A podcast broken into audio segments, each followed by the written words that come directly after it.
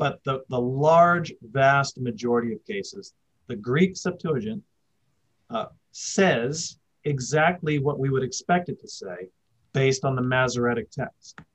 Uh, and that matters because it, it shows us that 1300 years prior to the 10th century, the Hebrew Bible that the Septuagint translators were looking at said the same exact hmm. thing uh, as our Masoretic text. Welcome to the Guilt, Grace, Gratitude podcast featuring Peter Bell and Nick Fulweiler. This is a show about Christian doctrine for everyone from the historic Reformed tradition, delivered by two friends in an unscripted dialogue. Join us as we discuss how the finished work of Jesus Christ changes everything. Hey, y'all, this is Peter Bell, one of the co hosts of this podcast. We started a Bible study in Santa Ana under the oversight of Oceanside United Reformed Church. We've got a growing group of people from a wide variety of backgrounds with the hope and prayer that we will plant a church in Santa Ana this summer. If you're looking for a church that preaches the gospel every week and has close knit fellowship, contact us at Santa Ana Reformed at gmail.com or find the link in our show notes to be added to our list. Hello, everyone, and yet it's another day of fresh grace and mercy. This is Spark Notes Seminary by Guilt, Grace, Gratitude podcast, where we bridge the gap to Reformed Christian theology for your listening pleasure. Please check out our show notes for a link to the Society of Reformed Podcasters and a link to NAPARC churches if you're looking to find a Reformed church near your area. So today's guest will be introduced by Peter here in a minute, Dr. Ross, and we're going to be talking about the Septuagint. So Peter, please further introduce Dr. Ross today. Yeah, I would love to. So we have Dr. William A. Ross of Reformed Theological Seminary in Charlotte. He's assistant professor of Old Testament at RTS in Charlotte. Joined the faculty in 2019, teaches a bunch of courses on the Old Testament, ancient languages, Greek, Hebrew, Aramaic, He's a teaching elder in the PCA, studied at Cambridge, uh, has been part of uh, a lot of translation projects on the Septuagint, and just overall he's been working on Septuagint. So we want to have him on to talk about this and, and why it matters for your average person. So thanks for coming on, Dr. Ross. Mm-hmm. Thanks, Peter. Nick, it's great to be with you guys. Yeah, thank you. Yeah, and we're this term even Septuagint. I think a lot of people don't know what that. What, what are they talking about? um, so yeah, let's just go right in. Let's just jump right in. What is the Septuagint and how does it differ in the Old and the New Testament? Yeah, yeah, good question. Yeah, it's definitely a funny word. Uh, it's not one of those words that you tend to hear a whole lot, even in church circles. Um, one place you may bump into it uh, in your sort of daily devotional time is at the sort of bottom or side margins of your Bible. If you've got a study Bible, every once in a while you'll see it mm-hmm. down there. If you're the sort of person that looks at those notes anyway. Um, yeah, which Nick is. They're out there. There's people. Hey. Um, the Septuagint is is a term uh, that has its problems, but it generally refers to the Greek translation of the Hebrew Bible that was made in antiquity by the ancient Jewish community itself. Uh, so that is the basic uh, that is the basic concept of what we're talking about here. Mm-hmm. Um, as to how does this differ? Well, um, obviously it differs from sort of standard Old Testament, if you will, in the sense that usually when we talk about the Old Testament, uh, we are talking in terms of the Hebrew Bible, right? When we open up our English Bible, whatever translation we may be using, it is based uh, as a translation on the Hebrew Bible itself, right? Represented by various manuscripts. And we can go into that if you want to, but uh, so, so the Greek Old Testament is based on Hebrew uh, text as well, but it was translated obviously into Greek uh, a long time ago, almost uh, well over 2,000 years ago now. Uh, it was translated uh, over the course of several centuries, beginning sometime in the mid third century BC, uh, and then translated continuously book by book over the next three centuries or so, probably uh, finishing sometime in the mid first century, maybe even to the early second century AD. So um, obviously, it differs, the Septuagint differs from the New Testament as well, uh, because it's a translation of the Hebrew Bible, the Old Testament. Uh, but it was uh, in existence, so to speak, during the time when the New Testament itself was being written.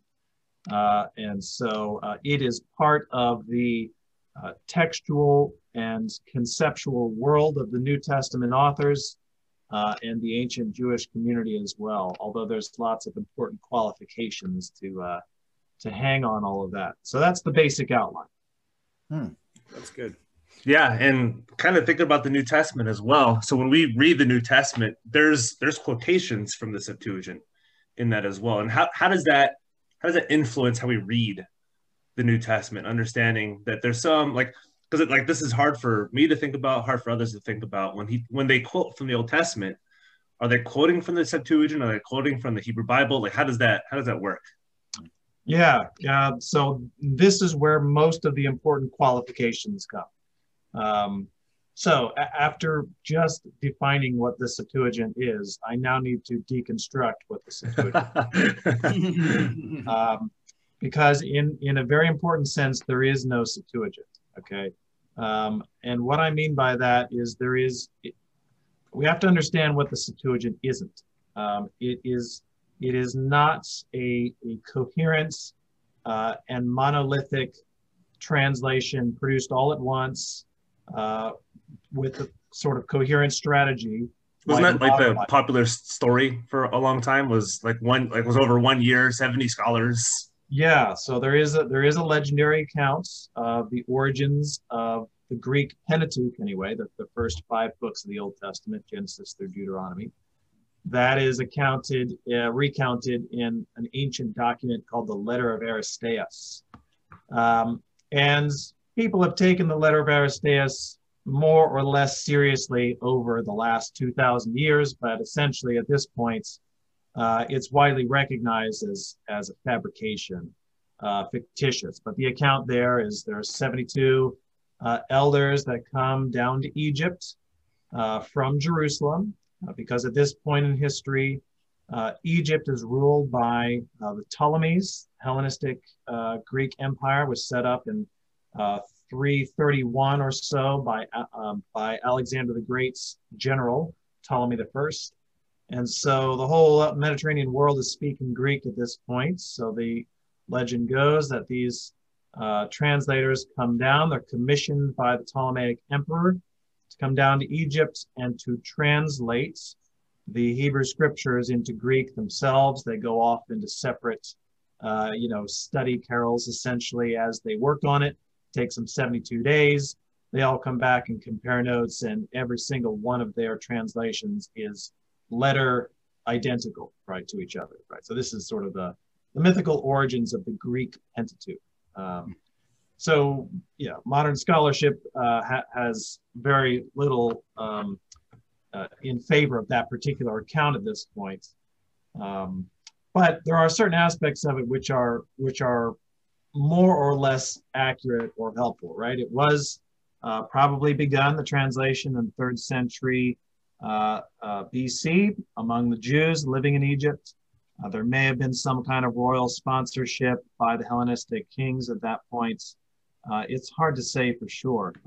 Um, however, uh, what what didn't happen again is that it wasn't all produced by one group uh, at one time with one translation strategy. So, from the earliest time, uh, some books were translated, others were translated later by different people, maybe in different places, all within the Jewish community, most probably within Egypt, maybe some in Palestine, uh, so by the time you come to the New Testament period, uh, what we don't have is a, a tidy one volume book called the Septuagint that mm-hmm. Paul kept on his shelf, right? Mm-hmm. Uh, that is not the case. So, um, uh, in a certain sense, yes, the New Testament authors quoted from the Septuagint, uh, but we have to avoid the temptation to think about it as if it was a one volume Hmm. publication like the ESV or something. Gotcha. Yeah. It sounds like it was not done like in a vacuum. No, uh, absolutely not. There, there are a lot of factors uh, that went into uh, the translation. So, I mean, one question to ask is, why would the Jewish community do this? You know, what was their motivation? Uh, how did they have the opportunity to do it, and so forth? And uh, there's a lot of possible answers to that. Uh, one possible answer, which we just mentioned, is there may have been some form of royal uh, prompting or some kind of sponsorship by the Ptolemaic administration in Egypt at the time. Uh, there's lots of different aspects of how the Ptolemies ruled Egypt that lead us to believe it's possible they could have sponsored the Jewish community's religious life and practices in some ways. And maybe some of that money was funneled toward a translation project. So there's some possibility there. But I think we also have to recognize there was some uh, internal motivation, right? Some kind of reason from within the Jewish community itself for wanting scriptures in Greek. And um, I think one obvious category is they wanted to continue reading their Bibles, right? Hmm. Uh, at this point, the Jewish communities mostly speaking Aramaic, as they have been since the exile uh, to Babylon. And once the Greeks took over the Mediterranean world, everyone starts speaking Greek. And so, for the sake of their children and children's children, they want a Bible. They continue to uh, read and uh, in their houses of prayer and in their homes in a language that they can understand. Uh, Hebrew is falling out of use. And so that I think is a major factor in producing it as well. Um, so yeah, but even like I said, as soon as the earliest translations were completed, you can kind of imagine it as a rolling process. Different books in the Old Testament corpus were translated slowly, bit by bit, you know, unit by unit over the following centuries, not all by the same people. And almost as soon as some of the earliest ones were finished um, and later ones begun, other people within the Jewish community kind of circled back and began to revise the earlier ones already in existence. So you actually have a few different, what we could call translation traditions or preferences within this few centuries uh, of, of activity in the Jewish world as they're translating their Hebrew Bible. Right? Um, some of them wanted a very strict one to one kind of representation in the translation, what you know we would popularly call a literalistic translation. Some were much more willing to be paraphrastic uh, and and uh, kind of free, and you might be tempted to say to take liberty liberties in their translation and how they uh, rendered a Hebrew text into Greek. Uh, and some were somewhere in the in the middle, right? So so there's lots of different factors that that went into it. Um, no doubt about it. Yeah, and it's only side question I have uh, would be, so you can keep it kind of concise if you want, but it, the the T word translation, and I feel like a lot of critics just eat that up, and they're like, so how how you, you spoke about the Septuagint is related to translating it, and and you described how the background of that pretty well. How do we use actually the Septuagint as a an apologetic or defense of the Bible against critics that are saying, "Oh, you're just talking about the Bible being translated, and it's been translated a bunch of times. So how do we know it's reliable?" Hmm. yeah, great question. Um, there's a lot of ways to answer that question. Um, the Septuagint can help us answer that. So uh, it actually helps us with respect to the Hebrew Bible uh, in a big way. So just to sort of break down some aspects of the Hebrew Bible, like I said, our English Bibles are based on the Hebrew, the Hebrew Bible.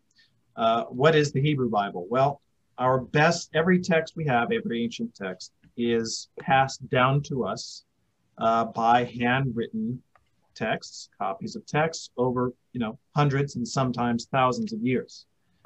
So the best manuscript, the best ancient copy of the Hebrew Bible we have is uh, called Codex Leningradensis. Okay, and it is a single codex, a big fat ancient book uh, that was produced uh, within a school of Jewish scholars called the Masoretes. And this school of Jewish scholars was active uh, in uh, about the 10th century AD, uh, which, you know, is not quite ancient, right? It's sort of medieval. Uh, but this is this is our our best, most complete text, uh, wit- textual witness to the Hebrew Bible. Uh, this is universally acknowledged among scholars, uh, conservative scholars, and otherwise. And all English Bibles, virtually speaking, are based on that single text. Okay, so that's just the breakdown. So one one thing a critic might say is, well, you know, the 10th century is still a thousand years after Jesus, right? Yeah. Uh, so uh, how could you possibly say that that text is reliable or stable or ancient, right? Well, one answer to that is the Septuagint, okay? Mm-hmm. And um, so in order to understand that, we have to kind of go one layer deeper. Um, Hebrew is written primarily with uh, consonants. Okay, so if you go to modern Israel uh, today, you look at the road signs and the newspapers, their writing has consonants only, no vowels. Uh, it sounds crazy, but it's it's that's just how it goes. It's actually yeah. not as hard as you think. Um, but ancient Hebrew writing was the same way, um, and so uh, a lot of the uh, scrolls that are much more ancient uh, than the Codex Leningradensis have no vowels either. The Masoretic text, that 10th century text that I mentioned, does have a system of vowels, which are called points uh, or nikud, right? Pointing that goes around the consonants that help you know what vowels to use as you read the text aloud. Okay. So here's how this connects with the Septuagint, right? When we look at the Septuagint, and the Masoretic text side by side, right? We compare them word for word.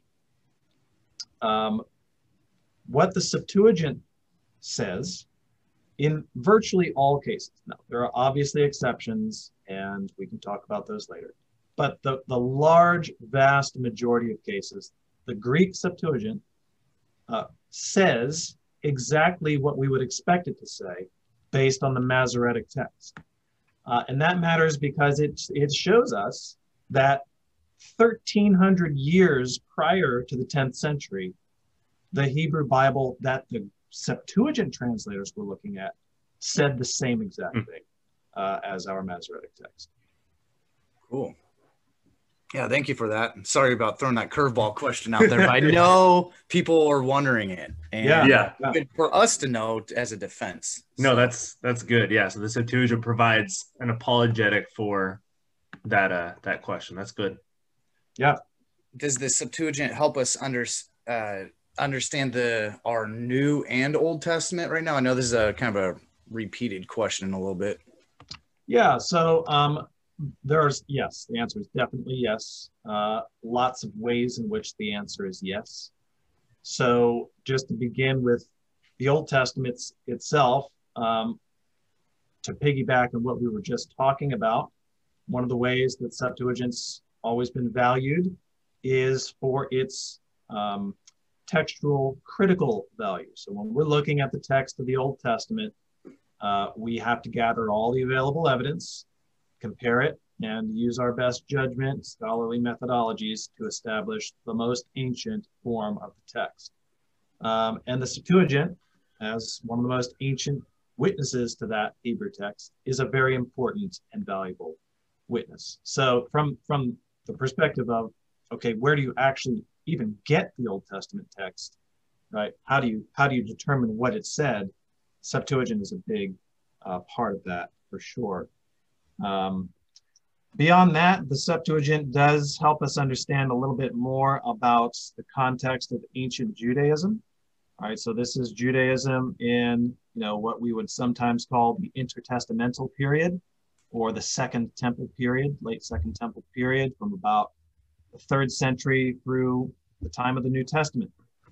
Um, and this is a period in which uh, the Jewish community is uh, partly living back in Judea under Persian rule and then later under Roman rule, but also scattered in places all over the all over the Mediterranean and beyond. Um, and so what we see in the Septuagint uh, at times, and again, depends on what book you're looking at and kind of what tradition of translation translators were working with. Uh, at points, we do see glimmers of certain theological presuppositions on the part of the translators, the Jewish translators. Um, and this can help us understand uh, something about how the Jews at this time were reading their Bible, uh, and uh, by the same token, help us understand the sort of theological context in the in the ancient world that fed right into the New Testament period as well. Uh, so, on that note, obviously, the Septuagint can inform our understanding of the New Testament, right? Because it is true that you know when the uh, apostles and writers of the New Testament wanted to cite something from their Bible, right? Their Bible is the Old Testament, right? As they're writing the New Testament, if they want to look at Scripture, they're looking at the Old Testament. Um, and as they do that, they themselves are Greek speakers living in a Greek speaking world, right? It's a multilingual context, but pretty much everybody speaks Greek predominantly. And so they're going to be looking at the Old Testament scriptures in Greek. Um, and that is what they cite when they, you know, when Paul uh, or, or other authors of the New Testaments want to mount some argument, make a theological point, and use scripture to do it, they say, you know, gegraptai, as it is written, and then they cite it and write it in Greek. Um, so, you know, there's a certain uh, sense in which the Septuagint is what they're using, but we have to keep in mind the kind of qualifications we mentioned before, right? There is no fixed uh, one volume, put it on your shelf kind of version of Septuagint. There are Greek translations in circulation in the Greek speaking Mediterranean world at the time. Uh, so all of that, uh, you know, as you can tell, it's very multifaceted uh, kind of situation. But there are lots of ways Septuagint feeds into both Old Testament studies uh, and understanding the Old Testament and its theology, and New Testament as well. Hmm. So, no, like a very real way, when kind of average person is reading their English Bible, some of them are reading an English translation of the Septuagint when the Old Testament is right. referred. Right. Uh, yeah, that's exactly right. Um, and that that can raise some questions uh, in certain, uh, you know, to, to many people. Um, you know, is it what does it mean that the the te- Old Testament, sorry, New Testament authors cited a translation, right, and rather than the original? Uh, what does that mean for our understanding of uh, the purpose and perspective of mm. New Testament authors on Scripture? Does it does it mean anything for our view of Scripture? Um, so it can be a little um, discomforting at first when you sort of first realize what's happening. But uh, there really there really isn't. Maybe we do or don't want to get into this quite yet, but there really isn't much to worry about from my perspective. Um, so uh, I'll let you, uh, yeah, we can punt on that or come back to it or whatever. yeah, and we can we can come back maybe and touch on that a little bit later. But kind of with all this and, and knowing that your average person, like we said, is reading the Septuagint in a translation whenever the Old Testament's quoted. What why do you think this has been such a neglected part of not church life necessarily, but how we Christians think about our Bible? Yeah, this is a great question. Um, and I sort of stared at this question when you sent me the prompts a little while ago, and I thought uh, there's a lot, there's a lot that we could say here. Um, for one thing, I mean, I not without trying to undermine my own area of specialism, but there, there really isn't much to alarm us uh, about the Septuagint, right? Uh, in the same way that our whole collection of ancient textual witnesses in whatever language, whether it's Greek or Latin or Syriac or whatever else, uh, presents uh, just a big bucket of data, right? There's uh, we need to process it and work with it to the best of our ability to um, to gain the most ancient, reliable text of Scripture. So in some ways, um, you know, we don't think about it much because we, we as a Christian church read the Bible in our, in our mother tongue, uh, whether it's English or whatever else around the world. Um, and I think that's good. That's right and sufficient. Um, from a more scholarly perspective, right, uh, when it comes to biblical scholarship proper, so to speak, uh, there are probably different reasons for why we don't talk much about it. Um, some of those reasons go back to the Reformation itself, actually. And there's a whole hmm. very elaborate historical context, but essentially, for the most part, it's accurate to say that in uh, in the West, European West, knowledge of Greek essentially died out almost entirely uh, from about the fourth or fifth century through approximately the 15th century in Italy. Uh, hmm. and very few people knew much Greek, and those who did know Greek uh, only knew it in a very qualified sense, right?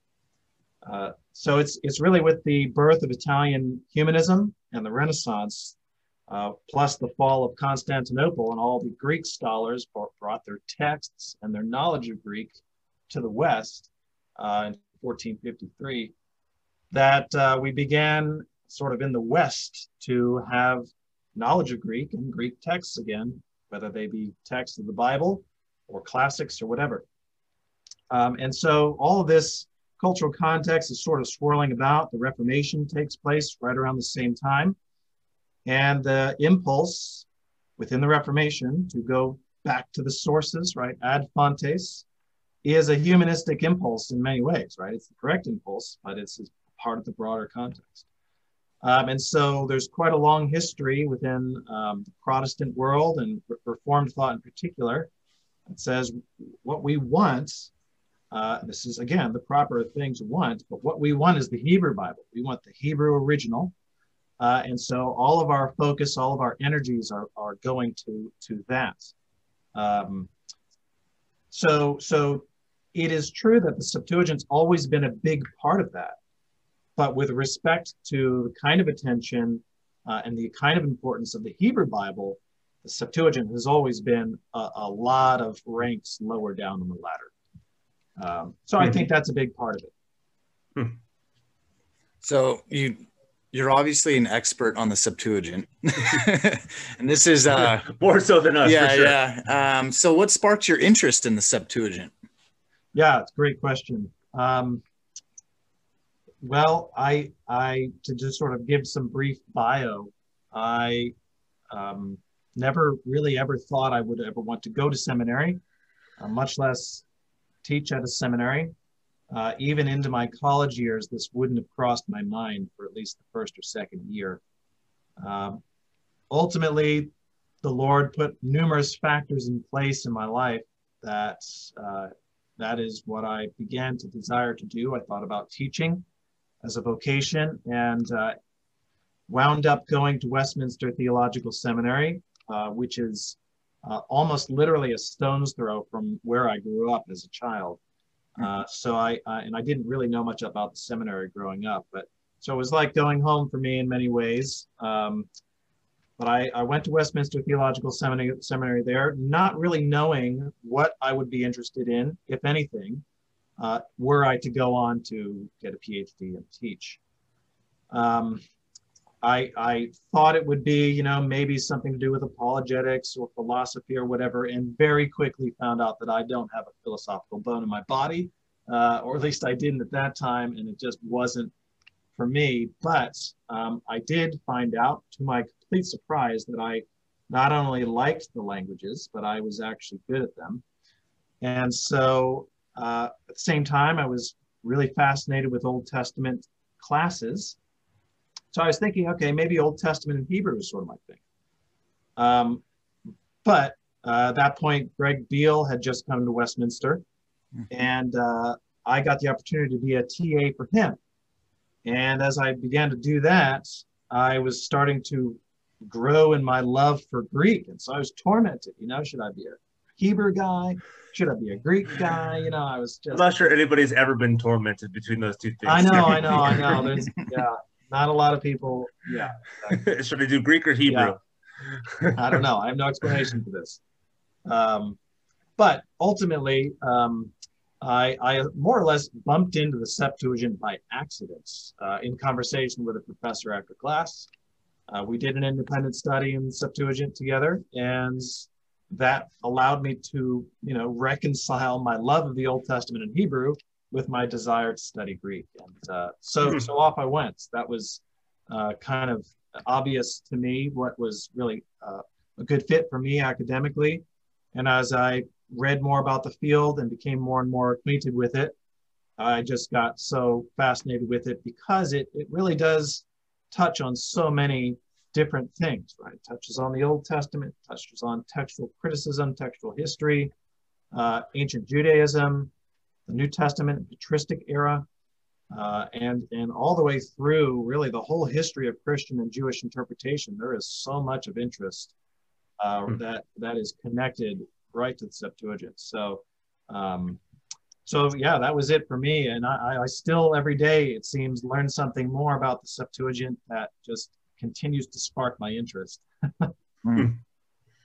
Yeah, even maybe building off of that too. So you've, you've touched on a couple of things, but what's what's something interesting about the Septuagint that most people, with knowledge of it or without knowledge of it, don't know about the Septuagint that could help them out as a Christian or as an atheist who has questions about the faith um, can be helpful for them too? Yeah, well, there are, again, so many possible answers to this question. Um, and sort of which one to choose, I think, would depend a little bit on who I'm talking to. Um, there are, for example, so I'll give a pos- couple possible examples. Uh, there are pockets within the Christian, American Christian world, uh, especially in more fundamentalist Baptist circles, that uh, are, are concerned to defend the KJV as the only legitimate Bible. Uh, in the more, um, uh, how to put this diplomatically, in the more convicted parts of that community, there is a sense uh, and a claim that the Septuagint itself is completely fraudulent, uh, that it was essentially trumped up by some early church father, um, and that there is no evidence whatsoever for the Septuagint prior to the time of Christ. Um, and this is false uh, and incorrect. Um, part part of the reason for this for this view. Uh, the concern I understand, um, but part of the reason is that uh, the Septuagint is viewed as including some of the Apocrypha, right? So books like First and Second Maccabees, uh, you know, Bel and the Dragon, the additions to Daniel, some of these other apocryphal works, uh, Sirach, so forth and so on. Uh, and so the, the idea is if that's true, if the Septuagint includes the Apocrypha in its canon, and if it's true that Jesus, especially, but also the apostles, cited the Septuagint, uh, that would grant legitimacy to those apocryphal books as inspired scripture. Mm-hmm. That can't be true. Therefore, the Septuagint did not actually exist. Um, so uh, there's obviously, well, maybe it's not obvious, but there are flaws in that reasoning. Going back to what we said at the beginning, right? There was no the Septuagint in the in the New Testament world. Uh, it's not that it was bound together as a book with a table of contents, right? Like like you would need to mm-hmm. draw that conclusion. Um, so so um, there's and there is actually quite good evidence for the Septuagint uh, or Greek translations of the Hebrew Bible in the centuries prior to the time of Christ. Um, so so there may or may not be listeners to this podcast who are who are nearby or within communities uh, who are making those claims, but I would say that it is uh, important to understand some of these more historical uh, and textual aspects of the Septuagint uh, to be able to fend off some of the claims that are made, um, particularly strident dogmatic claims. Uh, so that's one answer, right? So that's mm-hmm. kind of addressing one very specific group. Um, another answer to that question that I thought would be interesting uh, more for the what I think are probably the listeners to this podcast within the Reformed world uh, is that the Septuagint actually has a, a very uh, interesting place within the thoughts thought world of the reformers themselves. Um, and you see this uh, within magisterial reformers uh, and, and some of the others as well. Uh, they, are, they are in a context of, of theological and sometimes political debates uh, with uh, the Catholic magistrates uh, and magisterium over the nature of Scripture, hmm. the authority of Scripture, who gets to say what it means, and so forth. And in the writings of the reformers, uh, people like Turretin, like Calvin, and Melanchthon, uh, you find them discussing the Septuagint, uh, not a huge amounts, uh, but if you open up, you know, uh, Turretin's uh, Elenctic theology, for example, you can find him discussing what the Septuagint is. Hmm. Uh, Melanchthon calls it a rough translation. Uh, and so they're, they're grappling with, with the Septuagint from a, a textual standpoint, uh, a historical t- standpoint, and a theological standpoint. and this is something that I have only really just begin, begun to to think more about uh, and to do a little bit more research about uh, the Septuagint within the Reformation context and, and then more broadly in the early modern context. You see the same kind of discussion to a certain extent in the writings of the English Puritans uh, who, are, who are asking similar kinds of questions. Uh, so it's a really fascinating uh, subject, a really fascinating uh, sort of area of inquiry. but, but I would say so far as I've read, uh, the, the, reformers are really thinking well about the Septuagint, what it is, uh, and how to evaluate its role for uh, Christian life and doctrine. Hmm. Yeah, it sounds, I mean, coming into this podcast, I'm sure both Nick and I didn't think as much, but it sounds like the Septuagint has much more, um, not apologetic interest, but has much more to say about apologetics and defending scripture than we think it does coming into the study. Yeah, yeah, I, I would say so. Um, it is uh, one of the most important textual witnesses to the Old Testament. Um, for for one thing, you know, prior, so you know, maybe some of your listeners uh, have heard of the Dead Sea Scrolls. Mm-hmm. Dead Sea Scrolls were discovered in the 1940s or so. Yeah, there was another one not discovered, but New York Times just came out with the post yesterday. Yeah. Um, so yesterday would have been the 11th of March. Yeah. Um, so yeah, there's a well, Deuteronomy just came out with yeah. something, so it's it's in the news.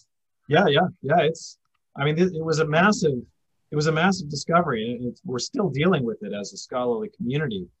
And the reason it was so huge and important uh, is because prior to the discovery of the Dead Sea Scrolls, uh, the only major textual witness to the Hebrew Bible was the Septuagint because uh, we, you know, we had the Masoretic text, which again is 10th century or so. Uh, but prior to that, we had no, we have very little other Hebrew textual evidence for the Hebrew Bible. Hmm. That's earlier than the medieval period. And so when the Dead Sea Scrolls were discovered, you know, they date to first century BC, second century, maybe a little earlier in some cases. They're written in Hebrew. So they are, you know, 12 to 1300 years older than the Masoretic text. And it just blew up the biblical studies world because now we have this much more ancient, much more contemporary textual evidence. Um, and, uh, you know, there's lots we could say about that. Uh, but uh, that, you know, Dead Sea Scroll evidence and the Septuagint together have a lot of apologetic impact, I think, for sure, in terms of the reliability of Scripture. I got kind of a dumb question. I got to reel it back for a second. Okay. So um, that was fantastic just to kind of unpack all that. So as we're sitting here today and we're like, okay, where do I go from here? Uh, is there a best choice version? Uh, NIV, ESV, King James? Uh, does it really matter? Are they all pretty equal with, you know? In terms of translating the Old Testament. Mm-hmm. Yeah, so uh, I try to be as diplomatic as I can. um, the difference between the ESV, NIV, NASB, etc. The difference between those versions is is really not the textual basis that they work from. Okay, you know, they're all they're all working from the Masoretic text. The information we gained from the Dead Sea Scrolls uh, is really not so much that the text was different than we thought it was, right? It was actually the opposite. You know, most of the Dead Sea Scrolls prove that the text has literally not changed Hmm. for 1,200 years. Yeah. Uh, uh, so it, it's really incredible. Now, there are exceptions to that, and most scholarship tends to focus on the exceptions, right? Because they're more exciting.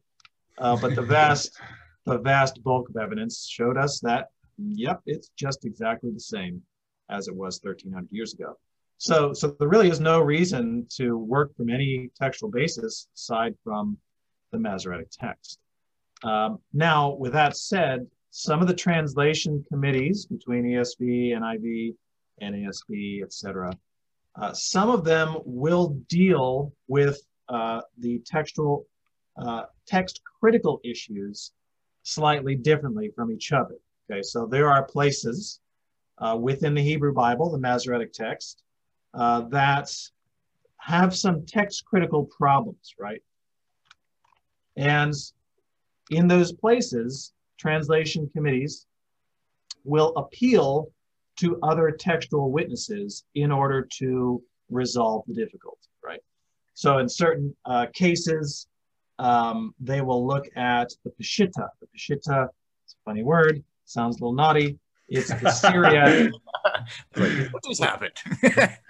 the, Peshitta is the Syriac translation of the Hebrew Bible. Okay, so that's a different story uh, for somebody else to tell you about.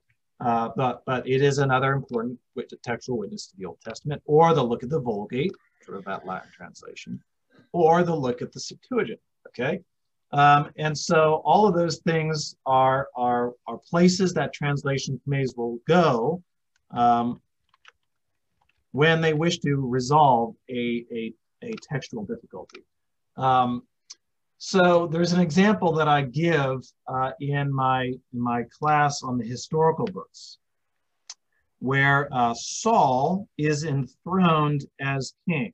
Okay, uh, and the Masoretic text uh, has something missing from it. Okay, it says Saul was years old when he became king, and it just doesn't say a number. Right, the sentence continues as if it's a sentence, but the number word isn't there. Um, uh, there's a there's a word for uh, for one, but we know that Saul was older than one, right? when he became king.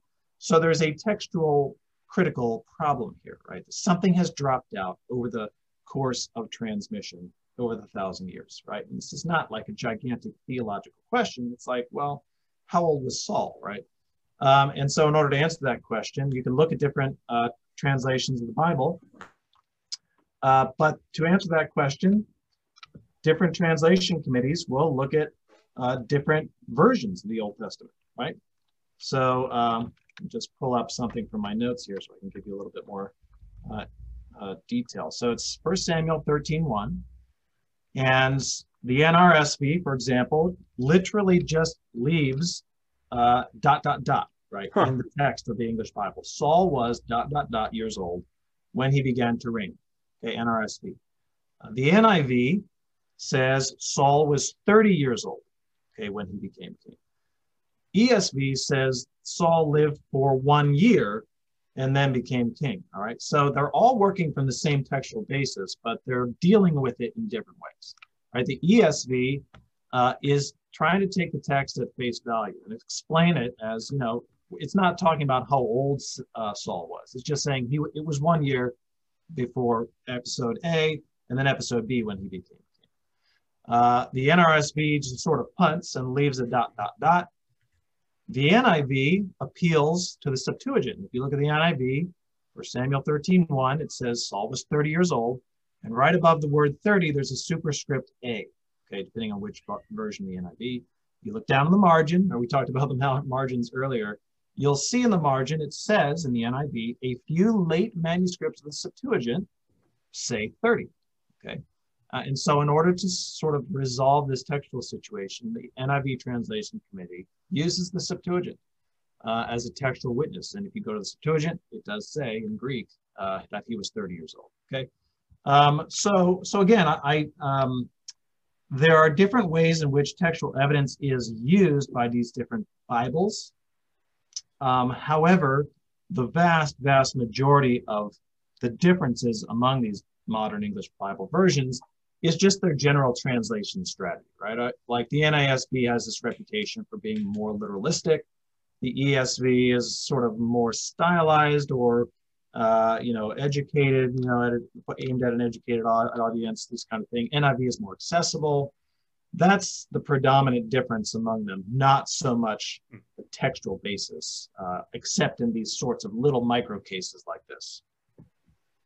Yeah, that's helpful. Um, so kind of to wrap this up in a little bow before we ask our, our last question for um, future stuff. So it's it sounds like the Septuagint is not just some scholarly thing from 2,000 years ago that we don't worry about anymore. It's it helps us understand like what was the world like? How did they translate these things? What were they thinking about these things, especially during Jesus' time, um, even before that a little bit too. And then it helps us understand that the Hebrew Bible, the, the Old Testament that we now read, is like it's a verifiable text. It's the Septuagint shows us that it's a verifiable text, and that also as English readers now, uh, most of our audience, the Bible that they read in the New Testament quotes from the Septuagint, or not like let's just say not the their one Septuagint, but quotes from different manuscripts and stuff. So it, it sounds much more accessible to your average person and actually helps us in our faith versus being like, oh, that's just for scholars to think about.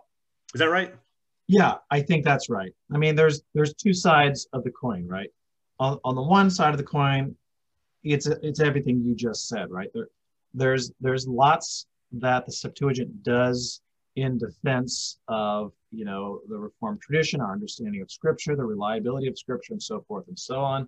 Uh, the other side of the coin is, yeah, there is some complexity there, right? We have to be mm-hmm. nuanced in how we think and talk about it.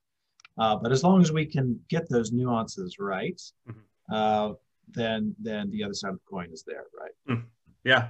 And so I'm I'm assuming after listening to this, some some people are like, why should I learn about this Septuagint? Why should I know anything about this stuff? This seems like way beyond me. Um, but I know you've been doing a lot of work, so you have some stuff coming out. So can you talk about some of the stuff that you have coming out, kind of aimed at this audience? Right. Yeah. So um, I'll, I'll mention two things. Um, one, the first thing I'll say probably isn't directly for your audience, but the next one, the second one will be. One is uh, I have uh, just came out maybe a couple of weeks ago now, uh, is a handbook for Septuagint research. I edited this uh, for Bloomsbury T&T Clark with a scholar named W. Edward Glenny. Uh, and he and I compiled these essays from 25 scholars, Septuagint specialists around the world, and it touches on all the different areas within Septuagint research uh, in an updated and technical way. So this is essentially a handbook that's a tool for people who are interested in a discipline beyond the introductory level, right? So so that's that's that exists. Um, you know, that's not probably your audience, yeah. or maybe some among your audience. I'm sure we have some nerds who are going to want to buy that for sure. Right. So the nerds can go check that out. Peter will have a copy. yeah, yeah, yeah. A handbook for Septuagint research. Um, uh, the more accessible uh, tool that will be out uh, in the fall is a book that I have co-written with uh, Greg Lanier. Greg is uh, associate professor of New Testament at, in RTS at the, at the uh, Orlando campus. Um, and he and I have done a couple of projects together related to the Septuagint.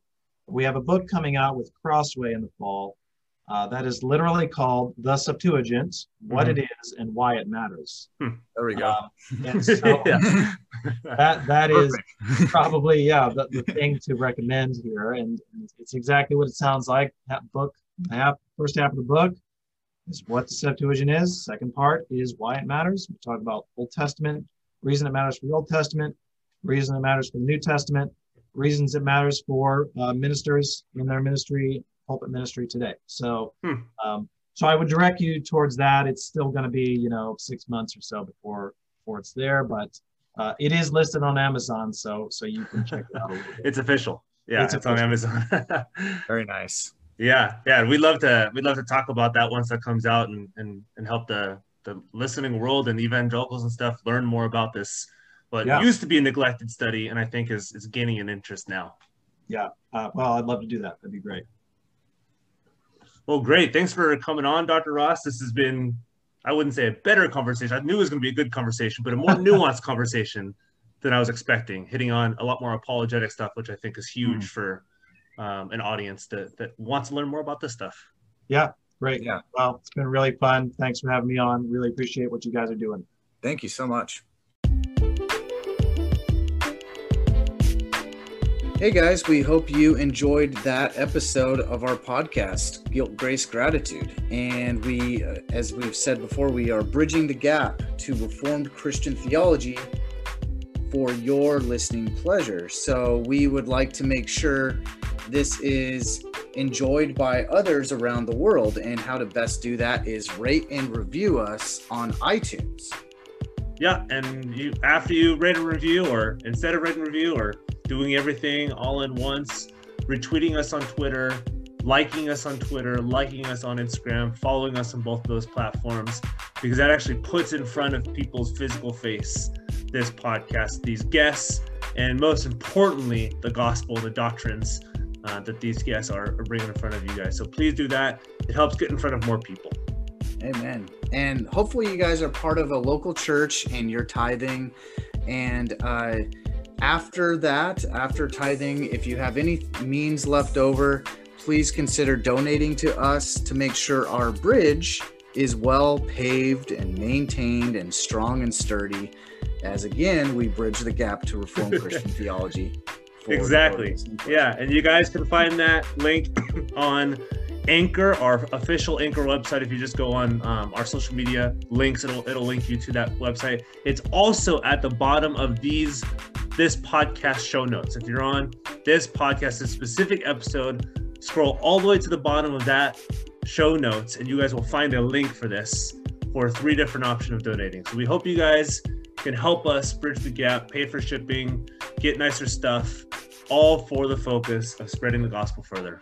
Yep, all for the kingdom of God. Thanks so much, guys. We'll see you guys next time.